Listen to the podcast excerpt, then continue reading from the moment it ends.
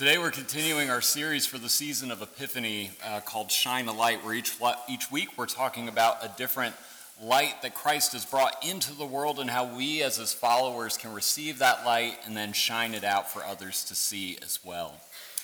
Um, we, have covered a number of lights because we're, we're drawing near to the time of Epiphany, but today we come to one you may not have thought of. Um, I know I didn't think of it until doing the sermon series here and that is the light of God's law. I'm grateful for none of you booking it to the exits right now. Uh, I hope this, this, uh, this will give us a little different way of thinking about God's law and how it functions in the, in the Christian life. Friends, I invite you to listen now with open hearts and minds as we encounter God's word together from the fifth chapter of Matthew's Gospel, beginning with the 17th verse. Do not think that I have come to abolish the law or the prophets. I have not come to abolish, but to fulfill. For truly I tell you, until heaven and earth pass away, not one letter, not one stroke of the letter will pass away from the law until all is accomplished. Therefore, whoever breaks one of the least of the commandments and teaches others to do the same will be called least in the kingdom of heaven. But whoever does them and teaches them will be called great in the kingdom of heaven. For I tell you, unless your righteousness exceeds that of the scribes and Pharisees, you will never enter the kingdom of heaven. You have heard that it was said of old, You shall not murder, and whoever murders shall be liable to judgment. But I say to you that if you're angry with a brother or sister, you will be liable to judgment. And if you insult a brother or sister, you will be liable to the council. And if you say, you fool, you will be liable to the hell of fire. So when you are offering your gift at the altar, if you remember that your brother or sister has something against you, leave your gift there before the altar and go. First, be reconciled with your brother or sister, then come and offer your gift. Come to terms quickly with your accuser when you are on your way to court with him. And your accuser may hand you over to the judge, and the judge to the guard, and you will be thrown into prison. Truly, I tell you, you will never get out until you have paid the last penny. The word of the Lord. Thanks be to God. We all hesitated just a little bit to say thanks be to God there, right? I hope we come away with this text with some, with some good news, though, friends. I was thinking back this week to the summer after I graduated from high school. It's always such a magical time in a young person's life, right? My friends and I had this grand idea of forming a slow pitch softball team. Most of us had played baseball, maybe not that well, but we'd played and we thought, you know, well, we're these young guys, we're going to school all these, these old folks and, and uh, we're, we're going to have a lot of fun doing it. Well, we won a total of one game and that's because the team didn't show up. The other games, we, uh, that the mercy rule in, went into effect a majority of the time, but we still had a lot of fun. It was a great time and great memories there.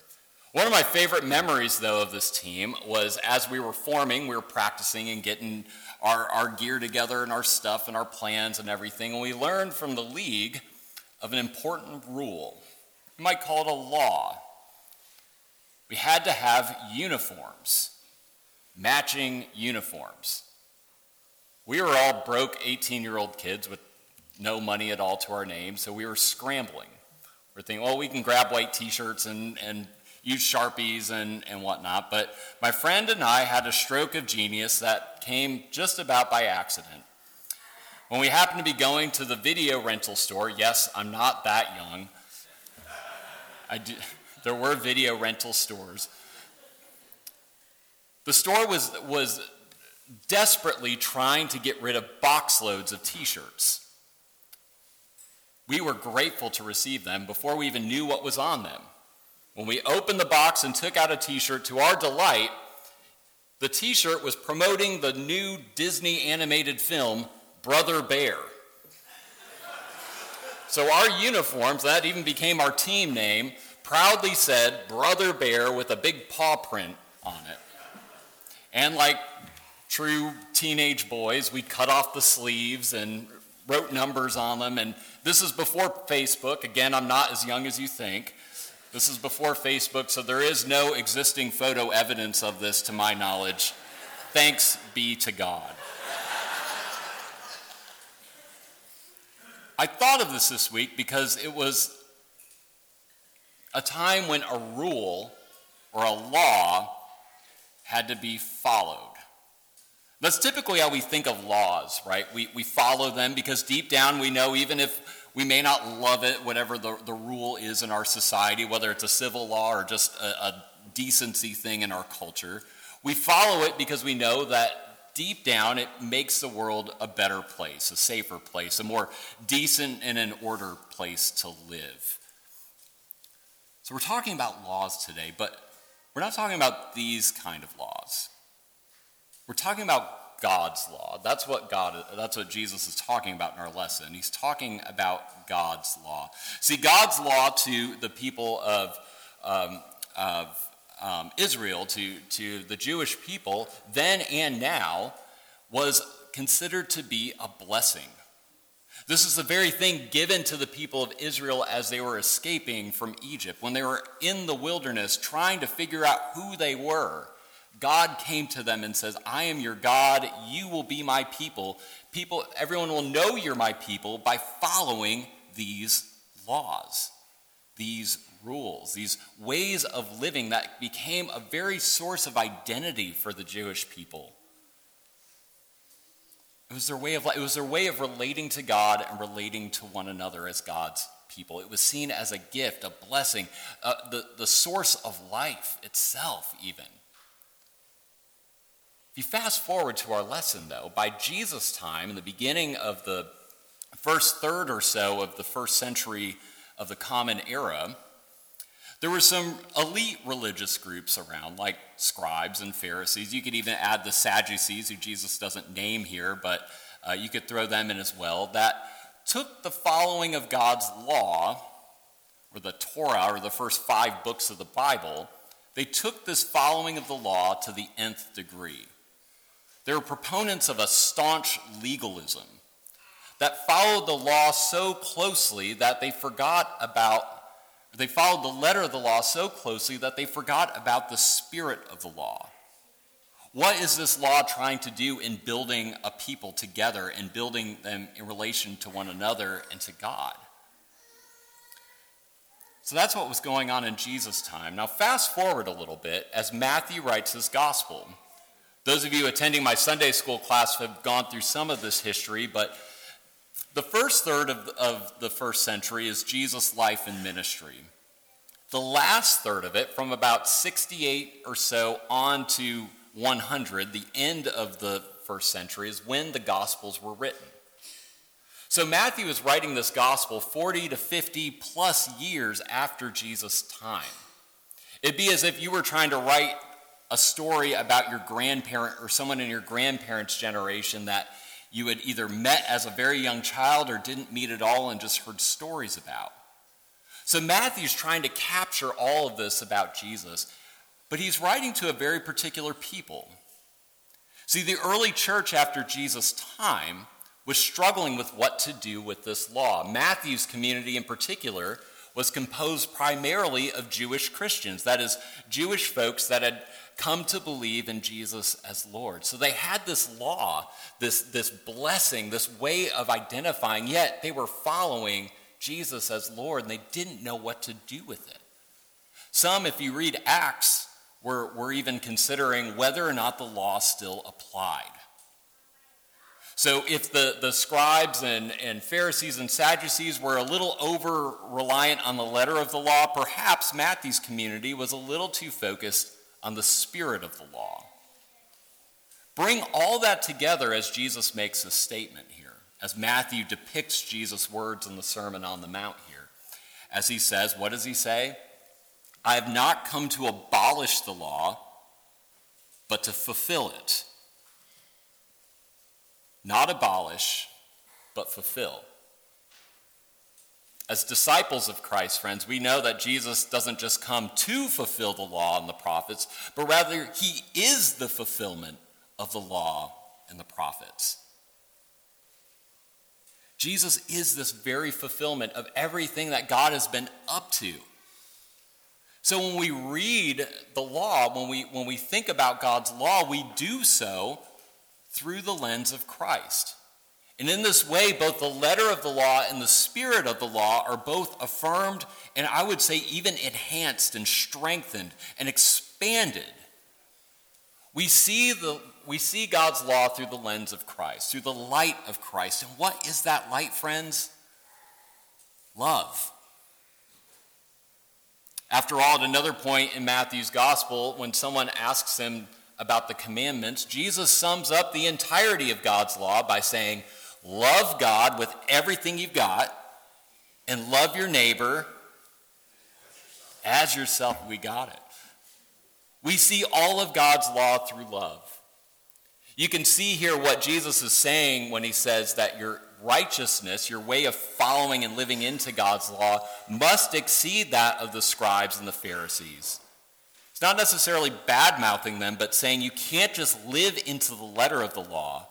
You have to keep trying and striving towards the spirit of the law as well.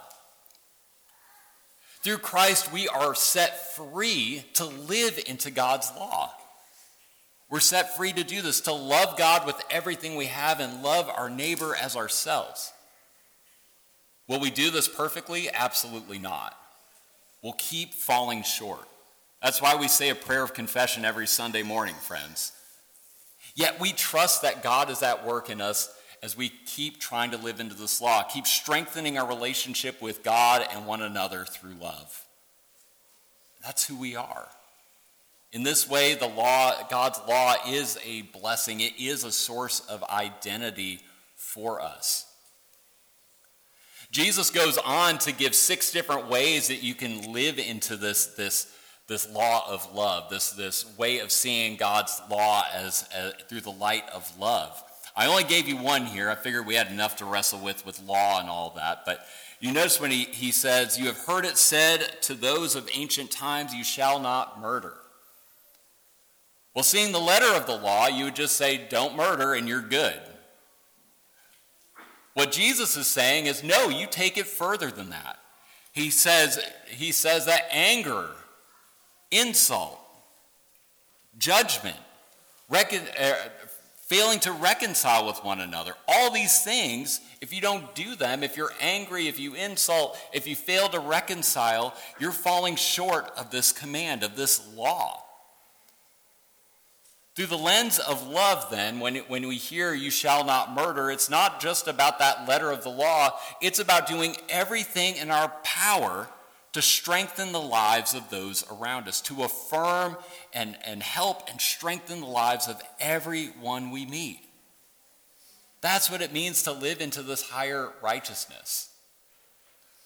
And as I said, we won't be perfect. We will keep falling short, yet we strive and strive and strive towards this righteousness together. Now, how do we do this? What does this look like, friends? How do we live into this, this law of love, this, or this lens of love, of seeing God's law? We might think about it in big ways when we, when we try to strengthen and affirm the lives of everyone in our midst, when we hear of horrific events in the world like the earthquake in Turkey and Syria, we might think, how can we help as, as individuals, as a congregation and community? How can we reach out and help and share love and grace with that community? And we can do so through, um, our, our, through our church and denomination, through the Presbyterian Disaster Assistance, and encourage you to check that out uh, later uh, if, if you would like to, to help with that. Today, we're, we're also uh, doing collections and, and uh, purchasing soup and stuff for the Souper Bowl of Caring. This started as a small thing, but it's turned into a big one. It started in a Presbyterian church when a seminary intern was praying with the youth group on Super Bowl Sunday. And as he prayed, he said, As we watch this football game, God, Help us not forget our neighbors around us who cannot even afford a bowl of soup to eat. We can affirm the life, the lives of those around us through big ways, but we can also do it through small ways too, can't we? The way we interact with one another when we see each other on the streets, just a simple gesture, a smile, a nod, a handshake, a greeting can go such a long way in affirming the life of your neighbor. Finding ways, as Jesus says, to reconcile with our neighbors with whom we disagree, and we know there's a whole lot of that going on today. Finding ways to reconcile or at least trying to understand your neighbor with whom you disagree goes a long way towards affirming their life and how God is at work in their life. Though we'll continue to fail, friends, we'll continue to fall short, we can strive towards this higher righteousness. We can strive to love God with everything we've got, and we can strive to love one another and affirm the life of our neighbors. We can do so in big ways and small ways. And through this, we can trust that the light of God's love has reached us. The light of God's law is being lived out through us. May we keep growing. May we keep trying. And may we keep asking God and one another for grace and mercy along the way. Amen.